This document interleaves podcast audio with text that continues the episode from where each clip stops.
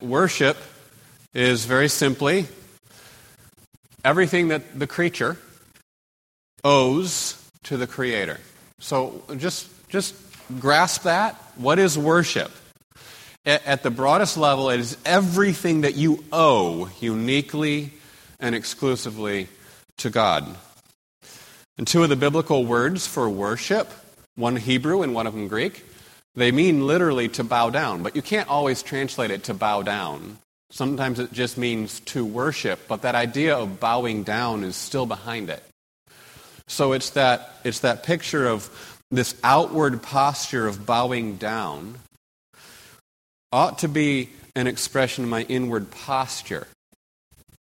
So, not just a posture, therefore, of praise and adoration. When we think of worship, we often think of praising and adoring, but worship is more than that. It's the posture that expresses my unworthiness and a spirit of confession before a holy God. That's a part of worship.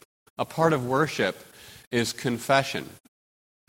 Um, a spirit of my dependence on God that, that knows that I need Him from all my daily needs. So, petition is a part of worship. Petition. And then, of course, submission and obedience and gratefulness and thanksgiving. When I thank God for the ways that He's blessed me, that's a part of worship because it's all expressing my posture as the creature before the Creator. But then we also saw there's a need to distinguish very carefully between internal worship and external worship. And remember, remember, external worship is not bad worship, it's not hypocritical worship. Internal worship is all of your life. It should be all of your life and all of my life. Because everything I do should be to the glory of God. It should express that posture that recognizes who I am and who God is. Um, well, external worship is not all of life. External worship is set apart from all the rest of life as holy. So when we speak of external worship, what are we talking about? We're talking about those acts.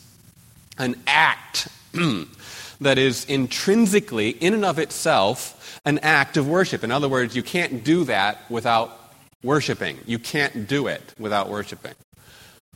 Right? I could eat without worshiping. I cannot pray without worshiping. It might be false worship, it might be true worship, it might be hypocritical worship, but it's called worship in the Bible.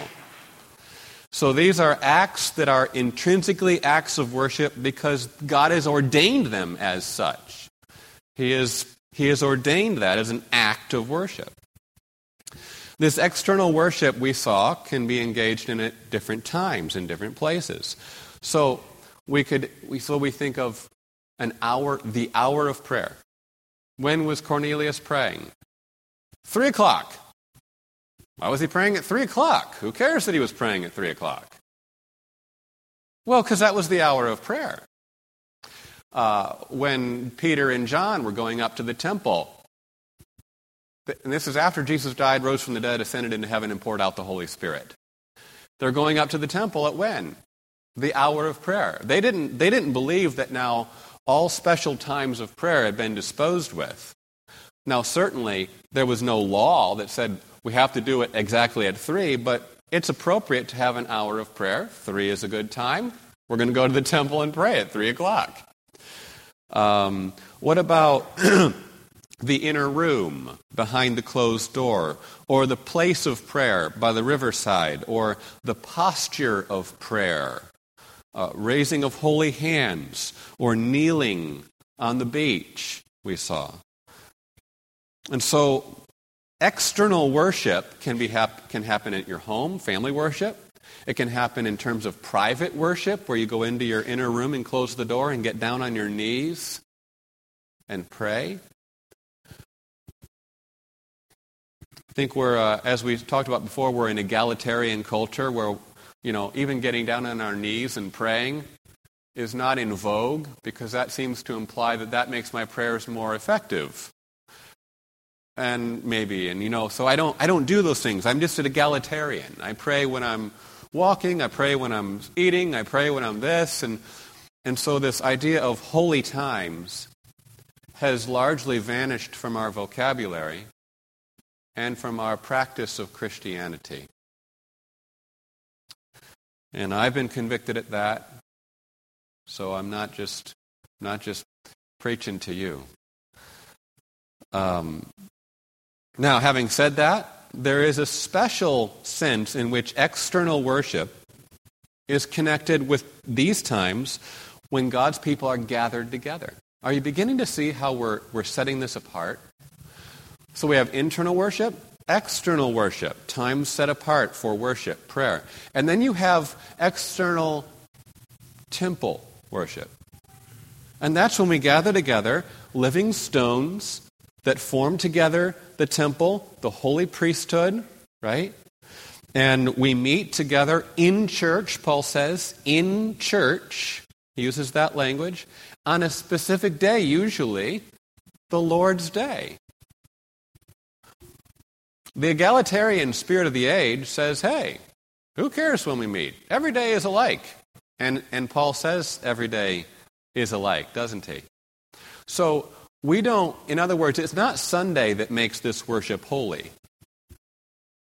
It's the worship, it's, it's the fact that we worship every day on this Sunday that, that shows the worship is holy by doing it on this day. It's, it's, it's as though we say, hey, worship is holy.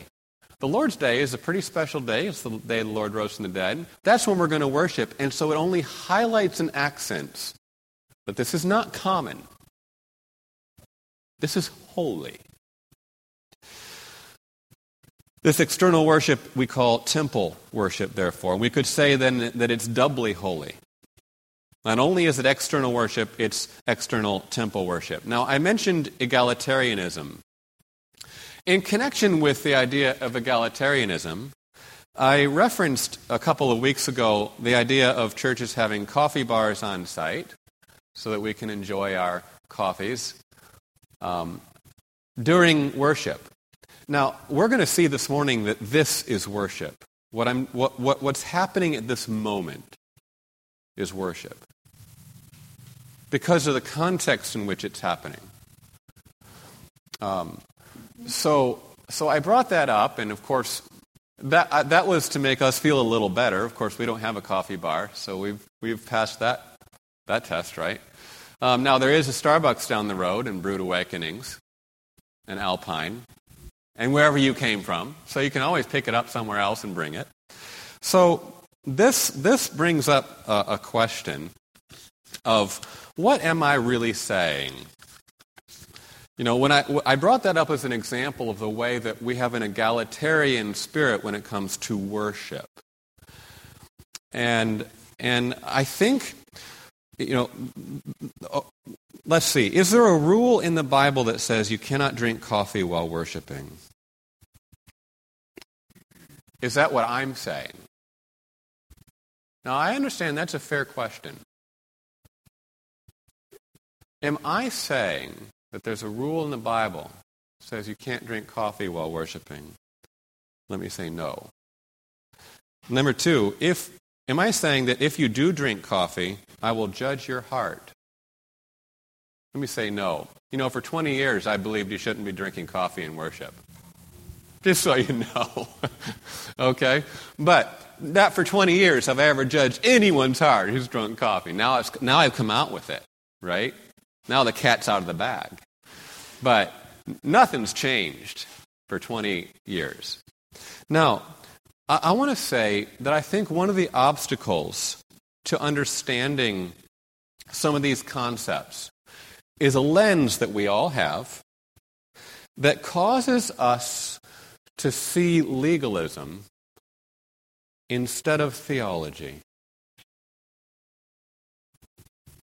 I, I feel like I need about two hours of our time this morning to try to work at, at explaining this clearly. Communication is a difficult task on both sides, speaking and hearing. So I'm asking, I'll ask you to do the work with me there is a there is a sense in which we see legalism instead of theology. So it's like, oh, that was a beautiful theology.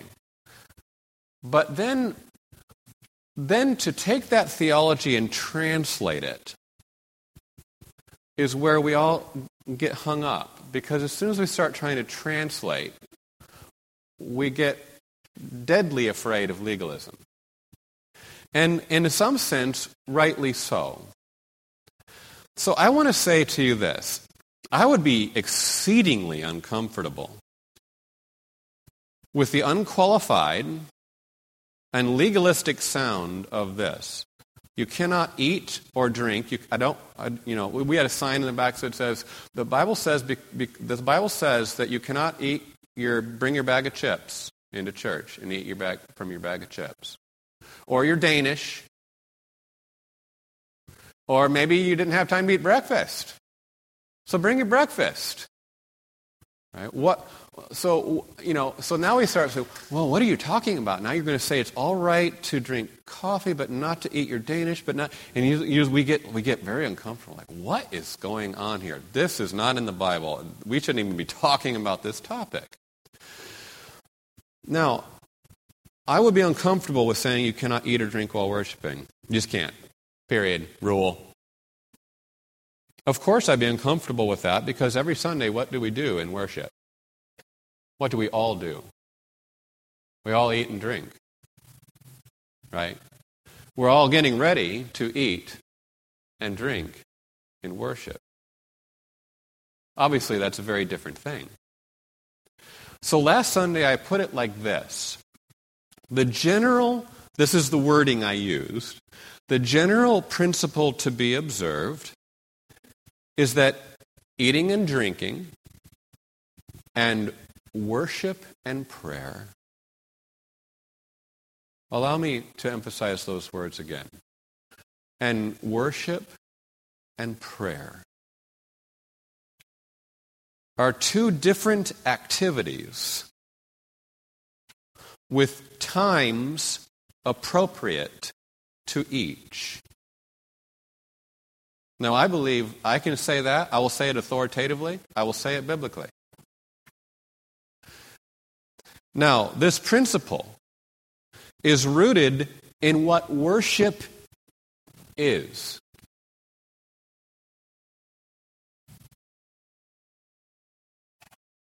I'm asking you to do the work in this. It's rooted in the reality that there is an essential, a fundamental, deeply rooted, big deal distinction, biblical distinction, between internal worship, all of life, the common, and external worship, the holy. It's rooted in this distinction between the, the common and the holy and the rejection of this egalitarian spirit of the age. Now, it's rooted secondarily in biblical precedent. So there's precept, which is God's commands. There's precedent, which is example, and then you can take it further, or before that is principle as well. So, biblical precedent is rooted in and an expression of biblical theology. So let me just put it this way the hour of prayer was not also the hour of eating. Now, there, there are hours of eating. There is mealtime. There is mealtime, there is prayer time. We know this because it was called the hour of prayer, and also because of the rest of the Bible and historical circumstances. Let me say it this way kneeling was not the posture for eating, but for prayer. The lifting of holy hands was not the posture for drinking, but for prayer. The inner room with the door shut was not the place for eating, but for praying. When Paul and Silas went out to the river to, hoping and thinking they would find a place of prayer there, it was not the, the restaurant, the place of drinking and eating, but the place of prayer.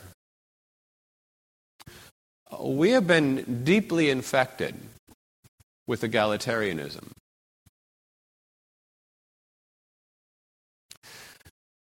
This is an exceedingly important concept to grasp. And so, as I said uh, on, on Sunday, let me, let me and it, maybe every little thing I get will get us closer there. I'm not suggesting that when you're eating, you can't pray. That would indeed be legalism.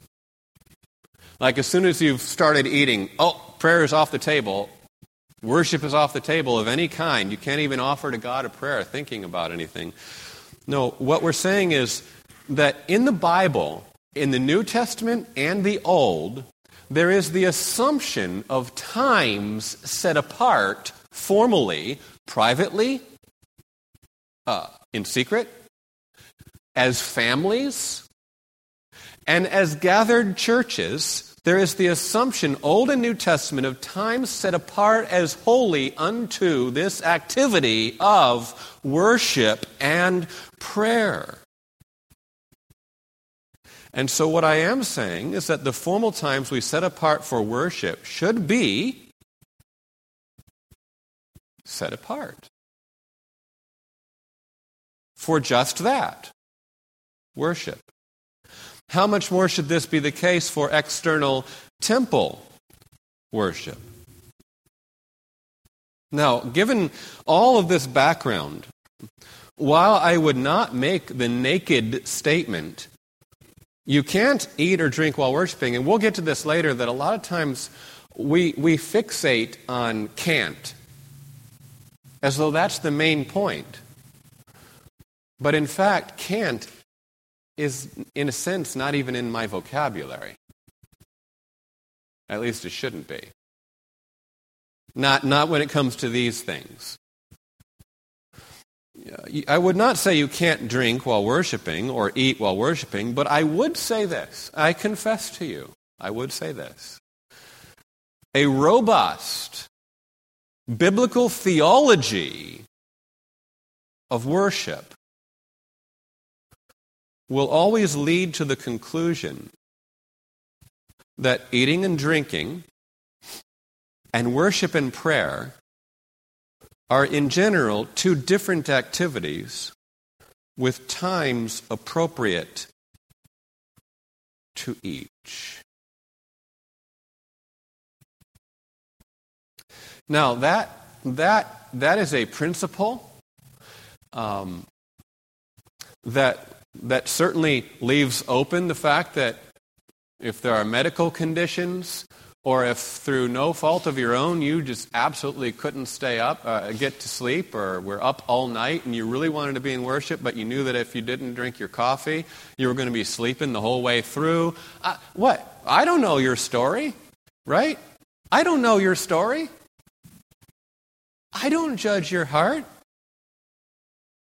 And I, I, I want to say, too, that when I say this, that, that uh, eating and drinking and worship and prayer are two different activities with times appropriate to each. I want to say to you that that brings me great joy.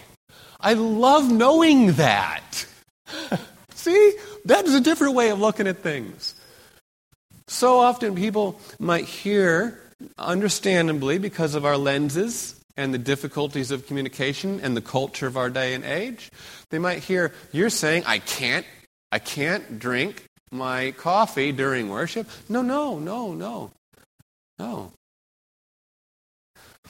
I'm saying I think it is a um, amazingly beautiful and wonderful thing that God has given us worship and that He has called us to set aside, to set apart times from the other activities of life that are legitimate, from the satisfying of our fleshly desires and to devote ourselves to the spiritual pursuit of God in prayer and worship.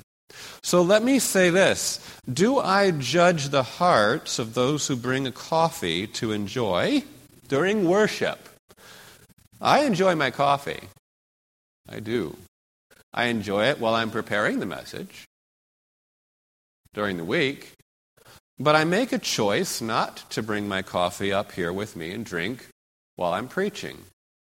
Why do I make that choice? Not because I believe I can't, but because I joyfully affirm the reality that this is a time set apart.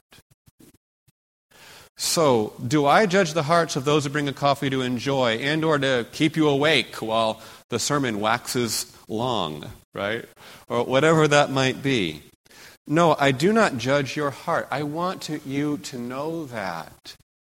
I, I don't ever look, and, and I hope and trust that no one else will ever look at someone else and judge in that way.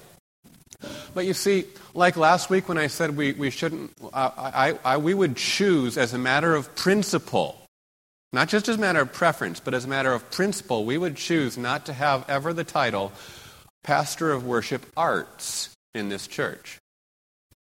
Now, if I say that, some will accuse me of judging the hearts of all churches who have that title. The problem is, if we go that route, then we cannot, have, we cannot make decisions of any kind. We cannot choose at this church not to have a pastor of worship arts because as soon as that comes up for discussion, we have to say, oh, sure, we can have a pastor of worship arts title. Unless it's just, well, I kind of prefer, I don't like the sound of that one. Well, everyone's all right with that. But if I say I don't want that title because of a matter of biblical principle, now it's legalism and judgmental. And this is where we need to parse this out carefully. So while I will never ever judge the hearts of anyone who brings coffee to enjoy, and I'm just picking on coffee, right? I, I will say that I, I would, I would I, I, I don't want to use the word judge, but I would question your theology. No, I will not, I will not question your heart. Please know that. But I would question your theology. And you're free to question my theology. Right? And in, as, we, as we question one another's theology, and we speak truth to one another in love. We grow together. And to the end of my days as being a pastor here, I assume that we'll have people always drinking coffee during the service. Okay. We're not going to post a rule. What I'm asking us to think through is the theology of the matter. And I would suggest to you, as I suggested last week, that that one of the reasons one of the reasons that we we are so I would say hypersensitive to legalism today is that maybe deep down we so cherish our freedoms. But not necessarily the freedoms that are biblical. We're going to see this morning that we are most free when we are most bound by the Word of God. And not simply bound by the Word as, as a word with a bunch of rules in it, but bound by the Word as a theology of the gospel of Jesus Christ. And so that theology of the gospel of Jesus Christ ought to, ought to impact and permeate it and saturate its way into every part of your life. And every part of my life. So maybe this morning, as we move on now, we'll be prepared for this next part, even more so prepared. And I invite you to talk with me more about this. Uh, feedback is good, communication is important, but most of all, most of all, I want us to see uh, the beauty of the beauty of holy times. And how do we, in our practice, joyfully affirm the holiness of holy times, and in particular, of worship and of prayer? Now, what's this? What, am, what are we doing now? I said this is worship. How is this, how is this worship? That's what we come to this morning in a minute. But let's finish reviewing. I'm just going to run through this. Last week we looked at primeval worship. the earliest worship we saw described in terms of building an altar and bringing an offering. And then, in connection with those offerings on the altar, uh, calling upon the name of the Lord. So we looked especially at that expression, calling upon the name of the Lord. I'm going to skip ahead for the PowerPoint people. Try to maybe follow me. I'll tell you when I get to where there's a slide. The Baptist confession calls this natural worship because every unbeliever in the world knows he should be worshiping God. That's been hardwired into him. But after the fall, no one worships God naturally. So now what does God have to do? He has to reveal his worship to us. And now we're also sinners, so that when we do worship, we come as sinful people offering worship. How is God going to accept that worship? So God really has to tell us what's going on now. So worship is that place in which we are more dependent upon God than anywhere else as fallen, sinful human beings. The confession calls that religious worship. Natural worship is the worship hardwired into us. We know we owe it to God. Religious worship is, is what only God can reveal to us. He, he must make it known to us by special revelation, and it can only be produced in us by a special working of the Spirit. So the altar, it had to be a certain way. Cain and Abel didn't say, let's make an altar. No, God said, I'm going to tell you about an altar. Cain and Abel didn't say, let's bring, our, let's bring these things to the Lord. I think he'll be really happy to get this. No, God said, Bring me this, and I will condescend to be pleased with it. God revealed his worship. And so the foundational principle to be observed is that in no place are we more dependent upon God than we are in worship. External worship is not something we invent and assume God will be pleased with because it's worship. No, it's worship if God says it is. External worship is not an arena for me to be creative and inventive External worship, particularly external temple worship, is uniquely and exclusively the domain of God and must always be engaged in according to his will as he revealed that worship to us. So, here's a bunch of words for you.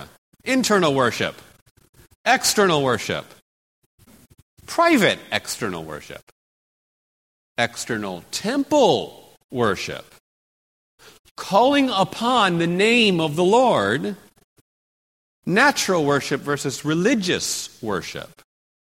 Those are all things that need to inform your theology of worship. This morning we move from primeval worship to patriarchal worship. I know you're saying we haven't even started our handout, but it's, it's much shorter. If you see on the back page, it's hardly anything there, and I didn't play with the margins at all. So it's a lot, it's a lot shorter. You have bigger margins all the way around. We should be able to see from our survey of primeval worship that worship is always the response of man, the creature, to God's initiative in self revelation.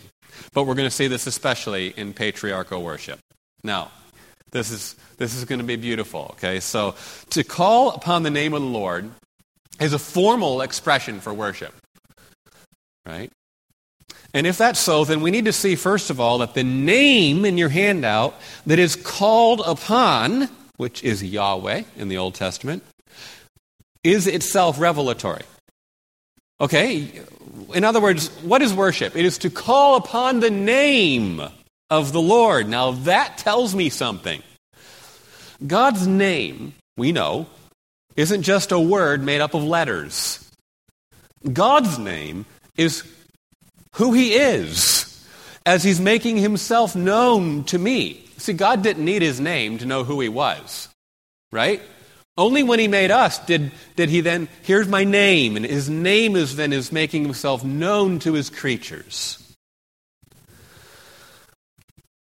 This means that God's name can be always revealed more and more fully. We saw last week that the children of Seth called upon the name of Yahweh. Now that's back at the very beginning. Did they know God's name? Did Adam know that God's name was Yahweh? Yes, he did. It says so in Genesis. So did Seth's children. They called on the name of Yahweh, it says. We're going to see this morning Abraham, Isaac, and Jacob all called on the name of Yahweh. And yet, we come to the days of Moses, and this is what we read. God spoke further to Moses and said to him, I am Yahweh, and I appeared to Abraham, Isaac, and Jacob as God Almighty, but by my name, Yahweh, I did not make myself known to them. But we know they called on the name of the Lord, Yahweh. And they also spoke of Yahweh to others around them. Say therefore, God says to the sons of Israel, I am Yahweh, and I will bring you out from under the burdens of the Egyptians. So God's name here is connected with the redemption of Israel from slavery and bondage. God's name is taking on a whole new meaning redemption. I am. I am the God who redeems. And I will deliver you from their bondage, and I will also redeem you with an outstretched arm and with great judgments. So when God revealed himself to Abraham, Isaac, and Jacob, he was I am, he was Yahweh, but I am the God who makes covenant promises. Now, when it comes to Israel, I am Yahweh, I am the God who redeems. Not that he didn't redeem before, but it's being unveiled now. So God's covenant name is revealed progressively. Like, like you know God's name, and then you really know God's name. And then you really, really, really know the name of God. Right. As he works out his redemptive plan in history. So Abraham, Isaac, and Jacob knew the name of God more fully than Seth or Enoch or Noah. But they couldn't yet know the name of God as the Israelites would know that name when God in your handout redeemed them from their slavery in Egypt. And, brothers and sisters, even the Israelites could not know God's covenant name as you know that name today. As we know that name in Jesus. Jesus is the Greek form of Joshua. And Joshua simply means Yahweh saves. And so we know the name of God today as Abraham, Isaac, and Jacob never did, as Moses never did, as none of the prophets ever did. We know his name. And it is upon that name that we call. Do you see how the name will impact the nature of the calling upon? Right? When Abraham, Isaac, and Jacob called on the name of Yahweh, the point was never the name itself, as though that was a magical form invested with magical properties.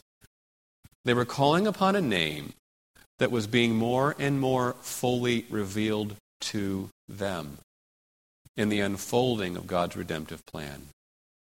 They're calling upon a name that they're coming to know more and more fully in God's covenant promises and faithfulness. In your handout, when they called upon the name of Yahweh, they were calling upon God as He was revealing Himself to them. So when I say that phrase, to call upon the name of Yahweh, now there's something there.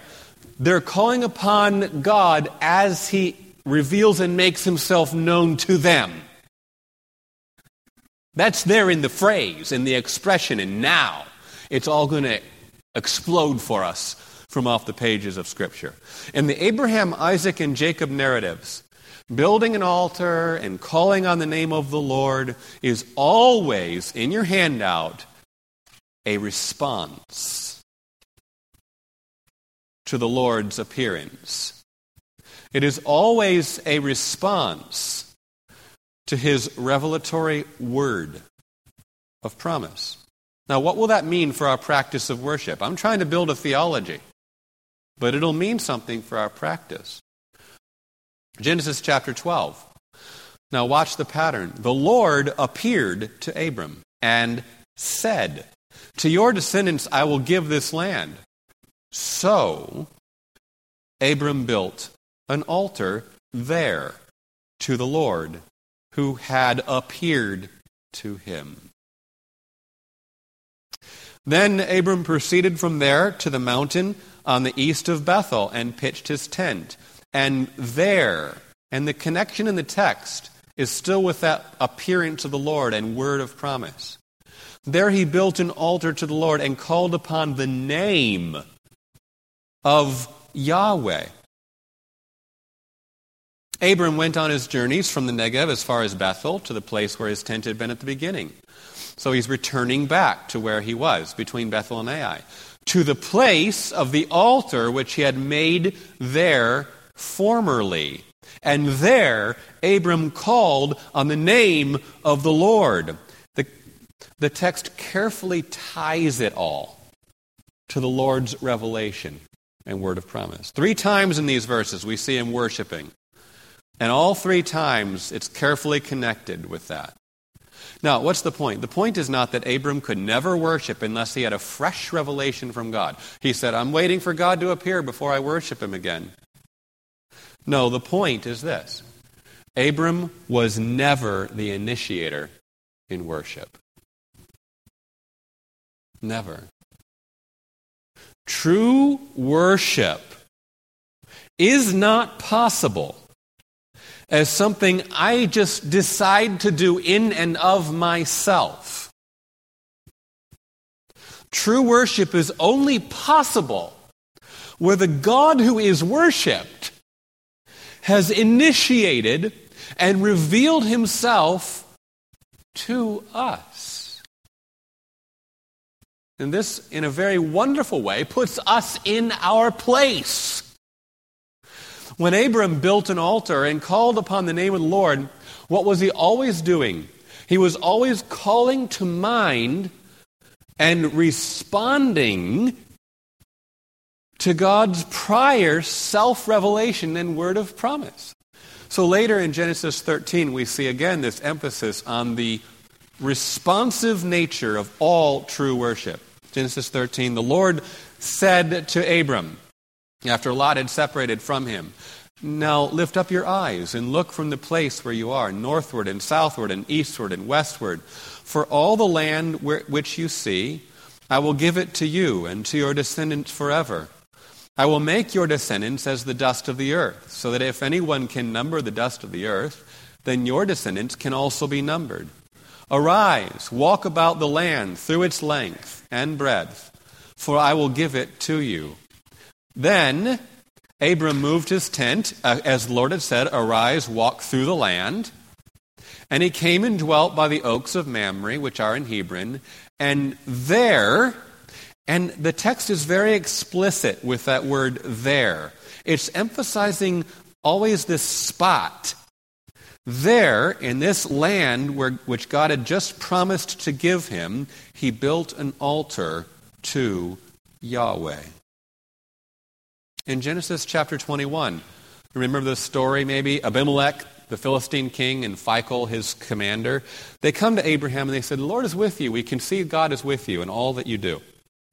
And because we see that God is with you and blessing you, we want you to enter into a covenant with us and swear that you're going to deal kindly with us insofar as we deal kindly with you.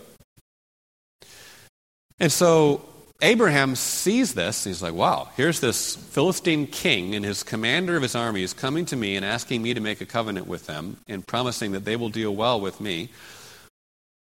And he sees in that a reminder of God's faithfulness to his promise.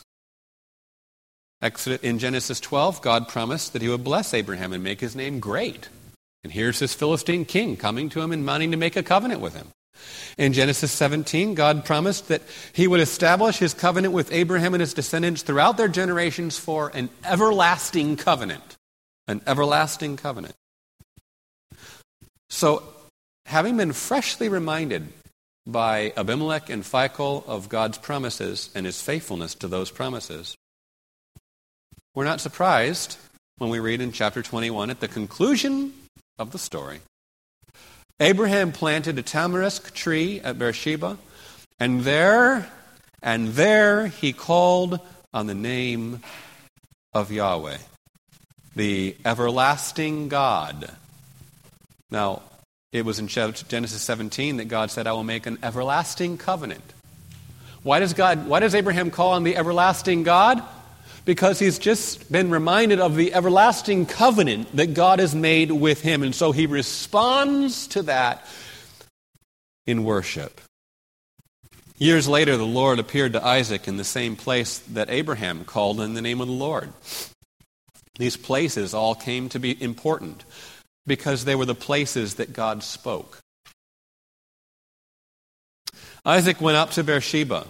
The Lord appeared to him the same night and said, I am the God of your father Abraham. Do not fear, for I am with you. I will bless you and multiply your descendants for the sake of my servant Abraham. So Isaac built an altar there. Where?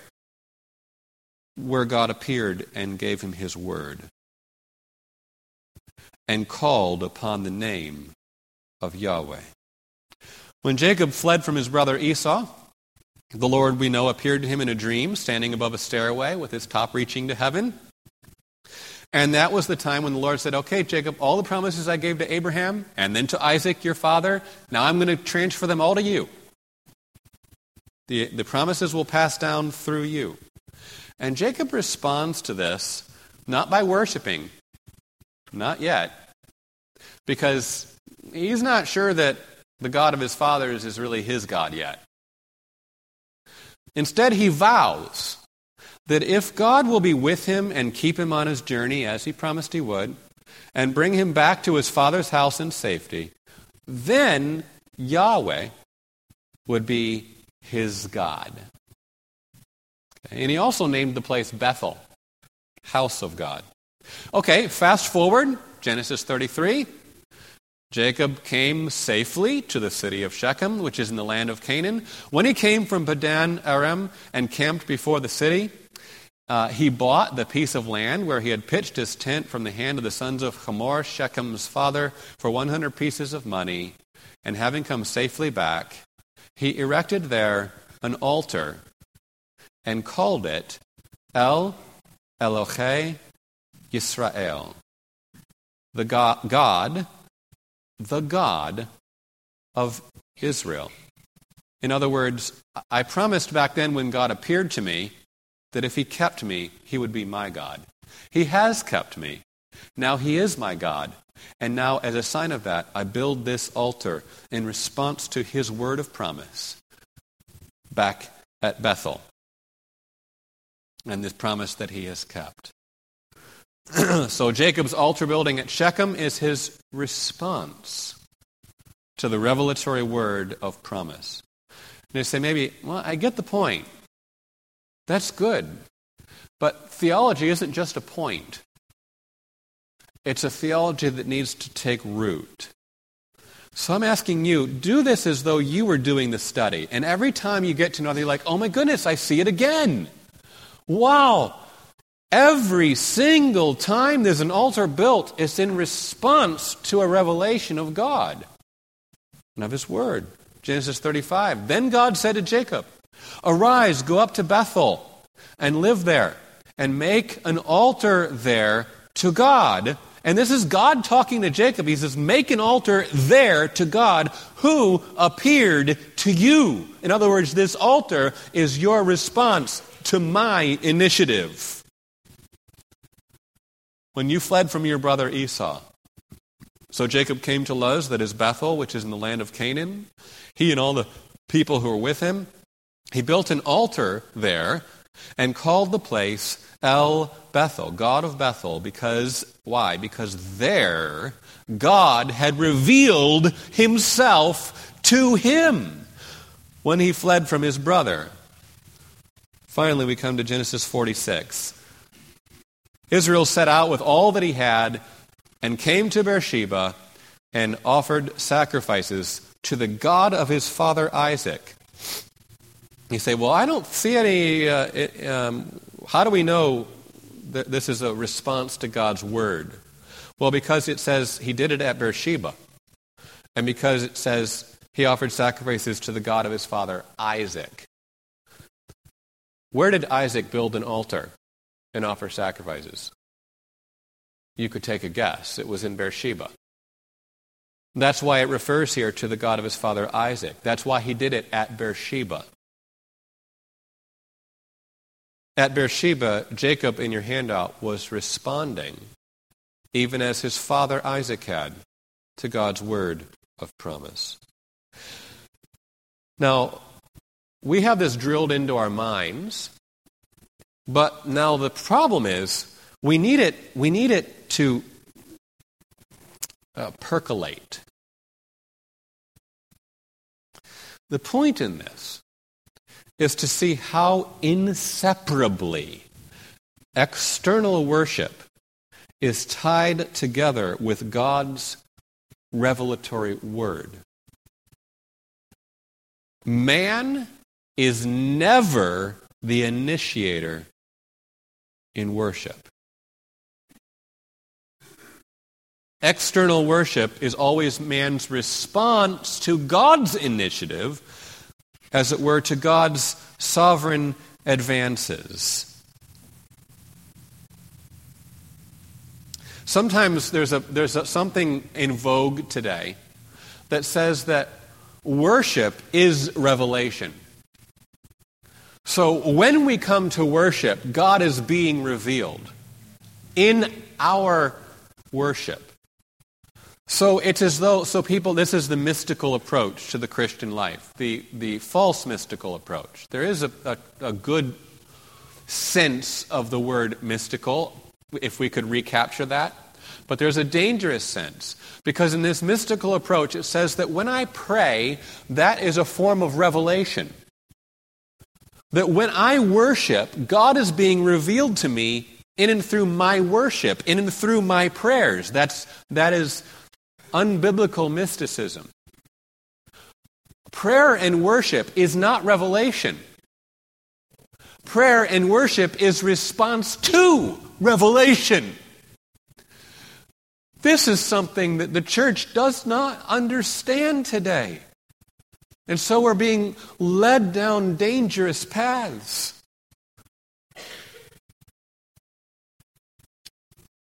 God Himself prescribed this pattern for worship in the altar building instructions that He gave to Israel. So listen to the instructions God gave to Israel.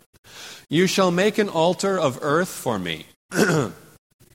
or of unshaped stones, and you shall sacrifice on it your burnt offerings and your peace offerings, your sheep and your oxen, in every place where I cause my name to be remembered,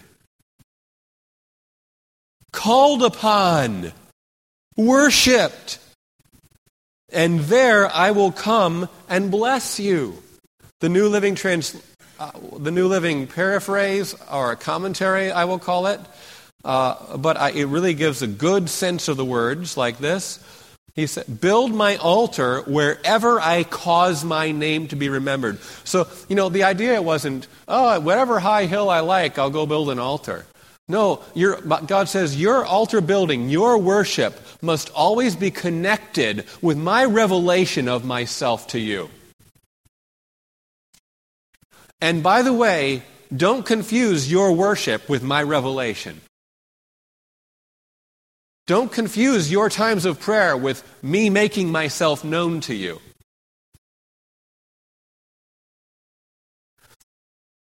The altar building of Abraham, Isaac, and Jacob. In every place where God had caused his name to be remembered, was their faithfulness in following the pattern God prescribed for his worship. So we can, we can say that Abraham did not call on the name of the Lord unless it was in response to God making his name known. Isaac didn't build an altar unless it was in response to God's word of promise. Jacob didn't offer gifts to God on the altar unless it was in response to God's covenant keeping faithfulness. And there's a sense in which that's always there. We always see as covenant keeping faithfulness. We can always call it to mind. Now, in connection with these passages, I'm not going to read these, these well, maybe. There are three other examples, and, and I think I'll just do it. I think I have the time to do it. So, Exodus 17. The Lord said to Moses, Write this in a book. We're skipping ahead out of, out of the patriarchal period, but this is still altars that you could build and not the, the central altar at the tabernacle. That'll be Old Covenant worship next week. The Lord said to Moses, Write this in a book as a memorial, recite it to Joshua, that I will utterly blot out the memory of Amalek from under heaven. God has spoken. Moses built an altar and named it, The Lord Yahweh is my banner. And he said, in connection with this altar, and the assumption generally is the offerings offered on the altar, the Lord has sworn the Lord will have war against Amalek from generation to generation. The altar is the response to the word of God. Exodus 24. Moses came and recounted to the people all the words of the Lord. And all the ordinances and all the people answered with one voice and said, All the words which the Lord has spoken we will do. Moses wrote down all the words of the Lord. Then he arose early in the morning and built an altar at the foot of the mountain with 12 pillars representing the 12 tribes of Israel. He sent young men and the sons of Israel, and they offered burnt offerings and sacrificed young bulls as peace offerings to the Lord you see the connection with the words of the Lord over and over. Finally, Judges 6. And this is, I believe, every last example in the Old Testament of building these kind of altars. When Gideon saw that he was the angel of the Lord, he said, Alas, O Lord God, for now I have seen the angel of the Lord face to face. The Lord said to him, The Lord said to him, Peace to you. Do not fear. You shall not die. Then Gideon built an altar there to the Lord and named it, The Lord is Peace. Is it percolating? The act of worship is wholly dependent on God's word of promise. And so we must always see this time here what, what we're here doing now. Not as us taking the initiative in worship. We didn't just all, hey, this is a good idea. We think we should. And being the good spiritual Christians we are, we're going to initiate worship this morning. No, we have not once ever in all our lives ever initiated worship. Not in the deepest, most fundamental sense of it but rather we must see this time as us obediently and joyfully responding to God's revelatory word. Worship, then, is always responsive. And I cannot emphasize enough that worship today has ceased to be, in large measure, responsive. In fact, we have even come to view worship as itself revelatory. So that in my worship, God is being revealed. This is the this is I would suggest the ultimate in arrogance. Uh, uh, uh the ultimate in a in a hidden arrogance. We all have the ultimate arrogance within us, don't we? It's all it's always there hidden. And sometimes it's revealed. And that's a good thing because then we can do something about it. God speaks, and what is worship? Worship is our answer, as it were, to the word God has spoken. And so This biblical pattern for worship has been called, especially in Reformed circles, the dialogical principle of worship. Now, I hope now you can see that word dialogical as a beautiful word. Because it, of course, comes from the word dialogue. In other words, true worship can only ever happen in the context of a dialogue that God initiates. God speaks, we respond. God makes his name known to us, and then we respond by calling on that name that he has made known to us. And so, this is another fundamental biblical truth that needs to percolate and permeate into all of our thinking and undergird our whole theology of worship. What then will this biblical theology of worship mean for our practice of worship? And so, in a sense, uh, much of the church today, and at some level we, we, we know we include ourselves in this, we're all good with theology of worship, but then having a theology that impacts practice is an area where I would suggest we're all not necessarily so good, and there's reasons for that. We talked about those at the beginning this morning. But let's, let's say some things uh, practically, first of all. This theology of worship means that worship should be centered in your handout around that inscripturated word in which God has revealed himself to us through his Son. Where has God revealed himself, brothers and sisters? Here. And so we could almost say that here we worship. Where did the patriarchs worship? Where the Word of God was. As they brought to mind those appearances of God in that place. And so worship, particularly external temple worship, must be centered around the inscripturated word in which God in which it's not just a book, a dead book with letters on a page, in which the living Word, Jesus Christ, has been revealed to us. It means, therefore, that all true worship will be word centric, word centered, and even word dependent. There's a sense in which we feel helpless to worship apart from the Scriptures. Not that you can't worship without a Bible in front of you or reading a particular verse, but we are help we know we are helpless to worship apart from the revelation that has come to us in scripture.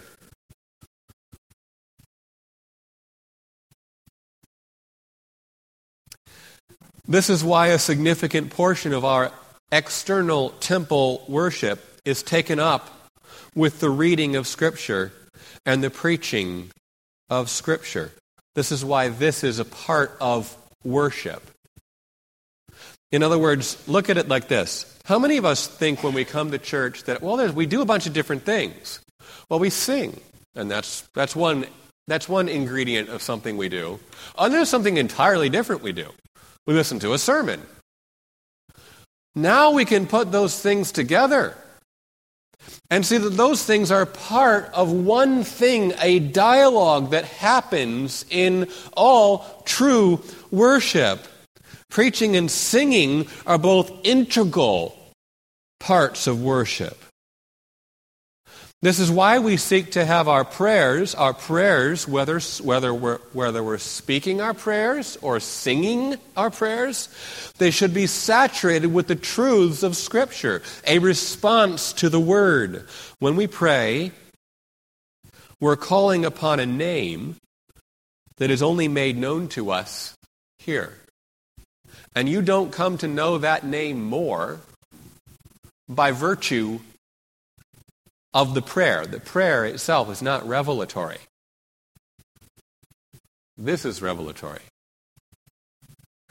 Are there then practical ways we could order our service of worship so as to reflect this responsive pattern of worship? So, one thing we can do, and that we do, is we order our service so that we start not with a song to work, to work us up, to get us in the mood. Uh, you know, I'm not saying anything about anyone else who starts their service with a song, but I'm saying that's something I want to avoid. We want to avoid. So we start our service now. Is it a, uh, one day we'll start our service with a song just so you, just to show you, right? That's fine.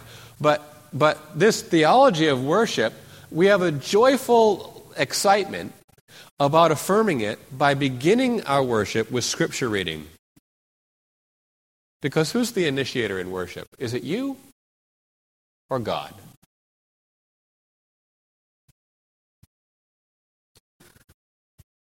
God is the initiator, and we respond. Now, maybe you can see a little bit more. We'll talk about the congregational amen more as we move on. But Paul assumed that the church said the amen at the end of the prayers. So this is why I've more had us saying amen at the end. It affirms more the dialogical nature of worship. Some churches order the entire service to carefully reflect this dialogical principle. Now, when you read this, are you going to see legalism or will you see, oh, there's a beautiful example of theology? So here's a church that says this After the call to worship, we respond with words of invocation, calling on the Lord's name. The Lord has called us to worship. We respond by calling on Him, asking Him to be present in our worship service.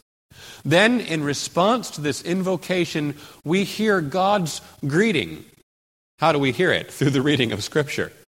Right? His response that He is present among us in blessing in gospel promise. Okay? The con- so that's gospel. The conversation continues as God proclaims his law, and we respond in confession. As God proclaims his everlasting forgiveness of sins in Christ, and we respond in praise and with prayer. The conversation then climaxes in the sermon, where God speaks to us through His Word and the ser- through the sermon. It then ends in the benediction when God speaks to us the final words of peace and blessing. And I would add on there, then the congregation responds with saying, Amen. So may it be. You see the beautiful dialogue that happened. And who initiates? God, not us. We are always the responders at every moment. I would also suggest that they missed the actual climax, and that's the Lord's Supper, but we'll come to that next week. There is no rule that says every service of worship must be ordered like that. And I don't and That's not in the works here. So but I almost hope you weren't worried about that. Because what we will say is that, well, every order of service doesn't have to look like that. That would be legalism. Yet, can we not agree that that order of worship, and do we not all have orders of worship? Some would say that our order is too liturgical. We have two set of an order. We have three songs, right? We have one anothering. We have our scripture reading at the beginning. We have this, and we have songs. It's all just, right? And some people say, hey, you're quenching the spirit. You're quenching the spirit. Out with order, in with the spirit. Which, that's to misunderstand the spirit. But, but can we not see in this order of worship that we read about of that an order that is very much reflective of a robustly biblical theology of worship.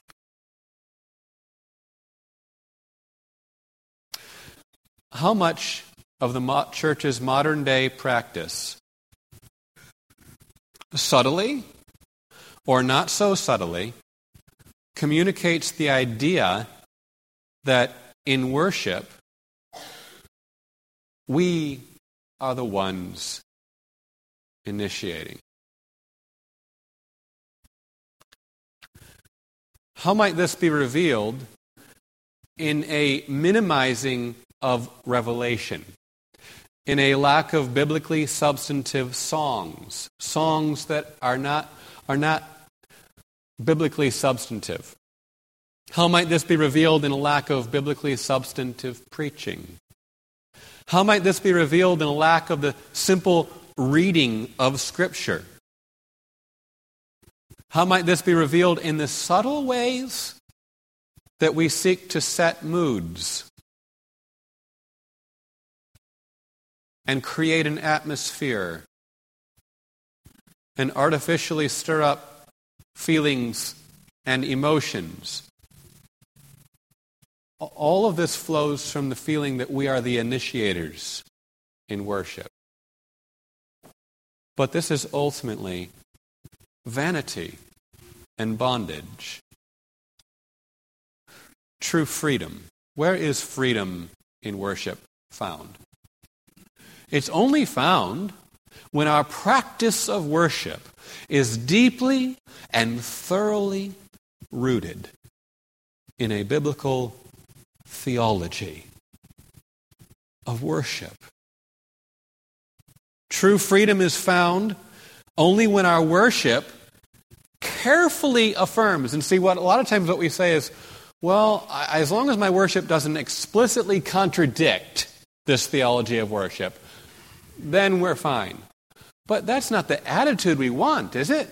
We want the joyful attitude that says, okay, I'm not just interested in not contradicting the theology of worship. I'm, interested, I'm interested in getting this theology of worship and then carefully affirming it with joy.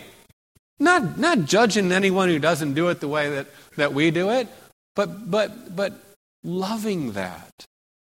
And, and brothers and sisters, this, the, this whole sermon series goes beyond worship. It goes to your whole life. It goes to every part of your life. So, so much of our lives can, can be this sense of, okay, well, I've got a biblical theology of this, if we even have a biblical theology of that. But then our approach is to say, well, I don't want anything to uh, flagrantly uh, contradict that biblical theology. That's not a Christian approach to the Christian life.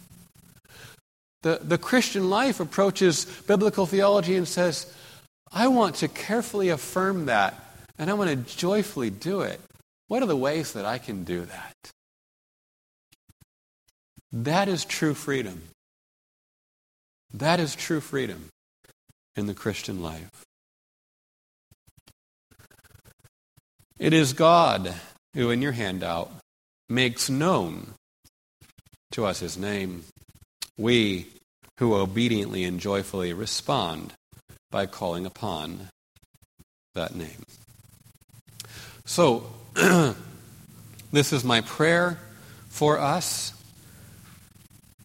In our practice of worship here at Living Word, may we always be seeking to faithfully reflect this biblical theology of worship. May that just be something that excites us. But second of all, May the way that we approach this time each week faithfully reflect this biblical theology of worship. Because every week we all leave our homes, we all get ready, we all make the trip and journey and gather here, and every single one of us are approaching this time with a mindset, a mentality, and a framework is that mindset, mentality, and framework a biblical theology of worship? Dear Heavenly Father, oh, we, we thank you for your worship. We thank you that you have revealed it to us, that you have called us to be your worshipers. That you have enabled us by your Spirit to be your worshipers. What privilege, what glory, what wonder. We thank you, Lord, for the dialogical, responsive nature of all true worship. And we confess, Lord, as we have heard your word, we confess to the ways that we have approached worship as though we were the initiators and not the responders. Lord, we pray that you would, that you would enable us to approach these times according to this theology. That you would enable us to come and, and respond freely and joyfully to your gospel word of promise that we hear in the preaching, that we hear in the scripture readings, and that we see even portrayed and conveyed to us in this bread and this cup.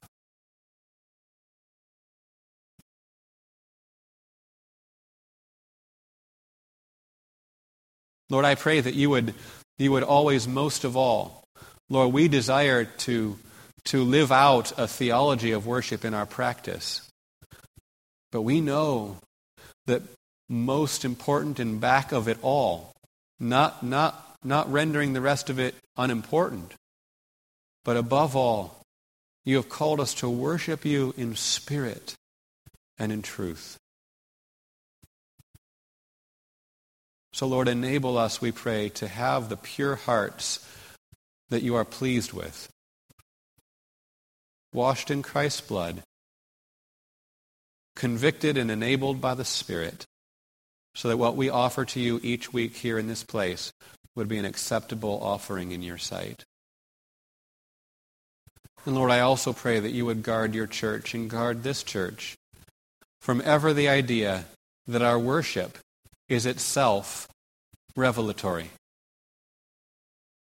May we clearly always distinguish between your word, which is revelatory, and our worship, which is always our response to your word.